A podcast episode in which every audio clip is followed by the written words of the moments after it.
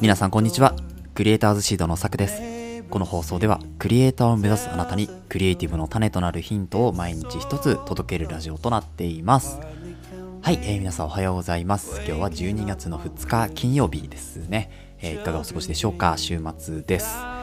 えーまずはサッカーの話題ですか、えー皆さんはどうでしょうか？サッカー見てましたか？私は結果だけ見たんですけれども、えー日本すごいですね、えーおめでとうございます。というところとまあ今日はねそこにま通ずる話ではないけど、うん、なんかちょっとこう関連してこうパッと話したいことがあったので、まあ、今日はマインド的なお話にはなるんですけれども、えーお話ししていきたいというふうに思います。今日はですね目的の違いで戦略を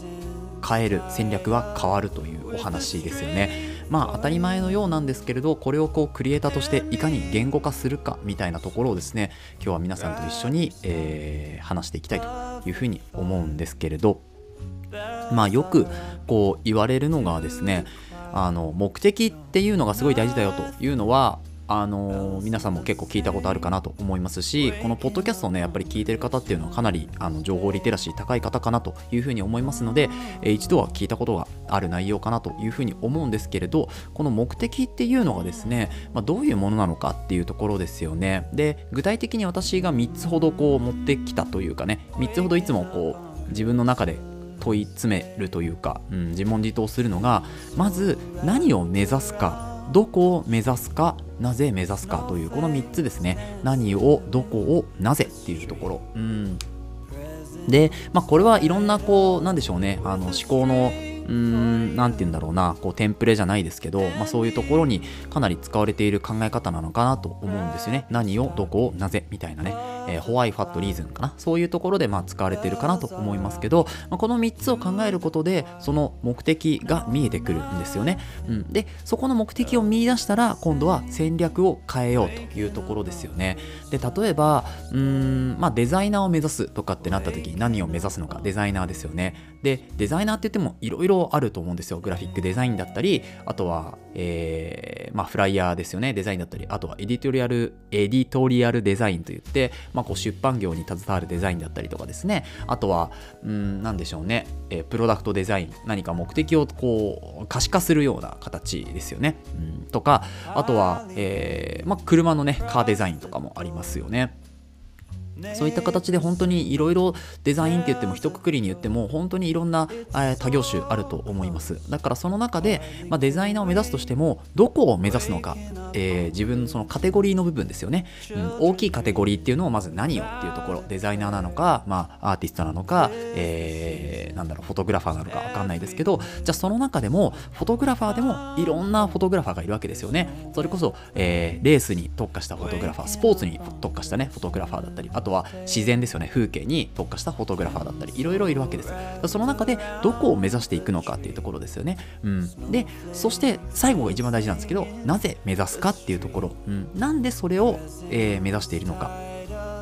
というのがすごく自分の信念の中ではものすごく大事だなと思うんですよね。で、ここがブレてしまうと、例えばやっぱり、あの、よくあるのがですね、まあお金が欲しい、儲かるからと思ってそこを目指したんですけど、儲からなかったらやめてしまうぐらいであれば、そこに投資した時間っていうのがすごくこう、もったいないものになってしまうので、なんでそこを目指しているのかっていうのを、まあ走りながらでもいいから、はっきりさせていくように努力するっていうのがすごく大事かなと思うんですよね。で、まあ、ここからクリエイターのその戦略の練り方みたいなところのお話なんですけどじゃあクリエイターとして、えー自分は活動していくとなった時にここがまあ大事なわけですよね。何を目指すか、うん、何を目指しましょうかね。まあ自分の、あのー私の話で言うと私は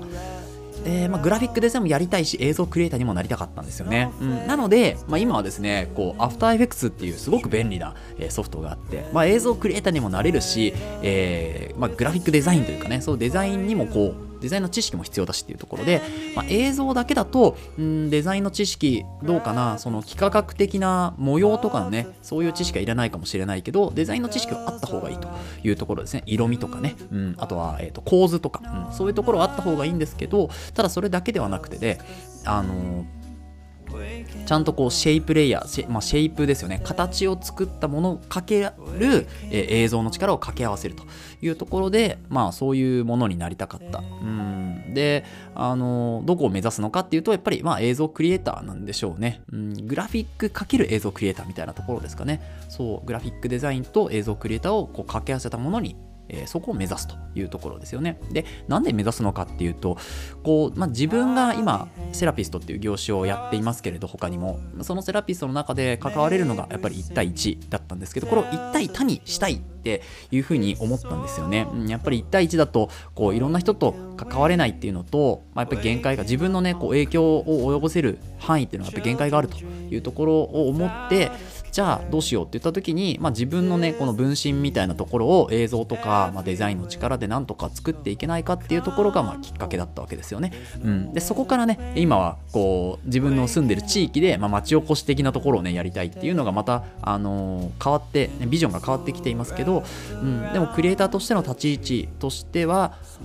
まあセラピストの延長みたいなところなのかな、まあ、基盤はやっぱりそこなのかなと思うんですよね。なので、まあ、そうやってこう映像とデザインを学びながら自分のその情報発信力をつけるというところが、えー、まあクリエイターとしてのその戦略の練り方になってきますよね。うん、そうだからどういうこうクリエイターになりたいってなった時は、まあ、映像クリエイターなんでしょうけどそこに、まあ、グラフィックデザインモーショングラフィックスとかっていうものを合わせていって、えー、うん、なんかうまくこう分かりやすい情報を伝えられればなというふうに思っております。そう。であの最後はですねこう遠回りなんじゃないか。それはね、うん、やっぱり見る人によってはですねそれはもう遠回りしてるよとかもっともっと最短でいけるじゃんとか1個のことに絞った方がいいよっていうのは今すごくあの界隈ねビジネス界隈には言われていることですけど結果的にいろいろやらなきゃいけない時が来ると、うん、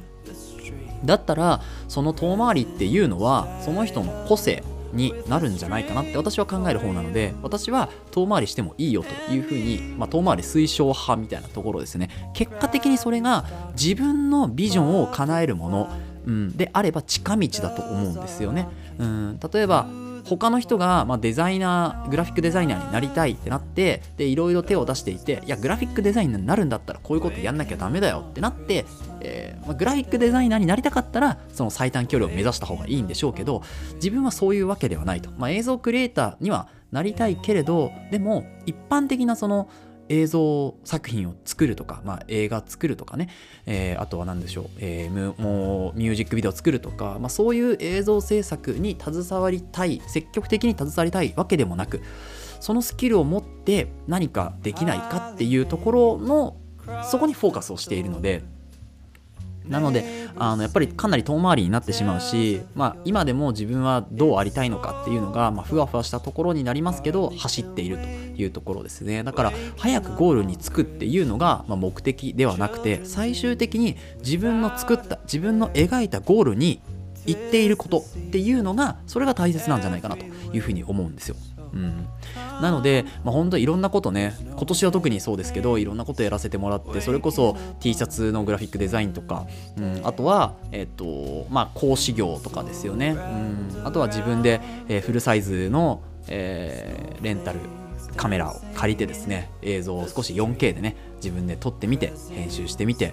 あこんなに違うんだと、うん、映像を編集する、まあ、写真とかを駆使せず映像だけで編集するっていうのはこんなに簡単とまでは言わないですけどでもやっぱ映像だけで編集を作っていくっていうのはうん何でしょうね。こう面白みもあるし、うん、なんだろうな。まあ時間もそんなになんかねここはこうよしあしあるんですけど、うん、かからないんだなっていうところで、うんまあ、そういうのをやってみてようやくわかるっていうところがあるんですよね。だから本当にいろんな経験をしてみた結果それをどこを自分がやりたいかですよね。いろんな経験をしてみた結果あこれを目指したいなっていう目標が決まってくる方もいらっしゃいますし最初から決まってる方もいますしっていうところでで何を目指すかどこを目指すか何で目指すのかっていうその3本軸をしっかり固めているとですね、えー、自然とこうその道に沿って進んでいけるかなと思います。でそこで初めて戦略ですよね、えー、何を目指すかどこを目指すかまで決まったらその自分をこう売るというかね自分をこうよく見てもらうための発信方法っていうのがありますからそういう戦略を練っていくと。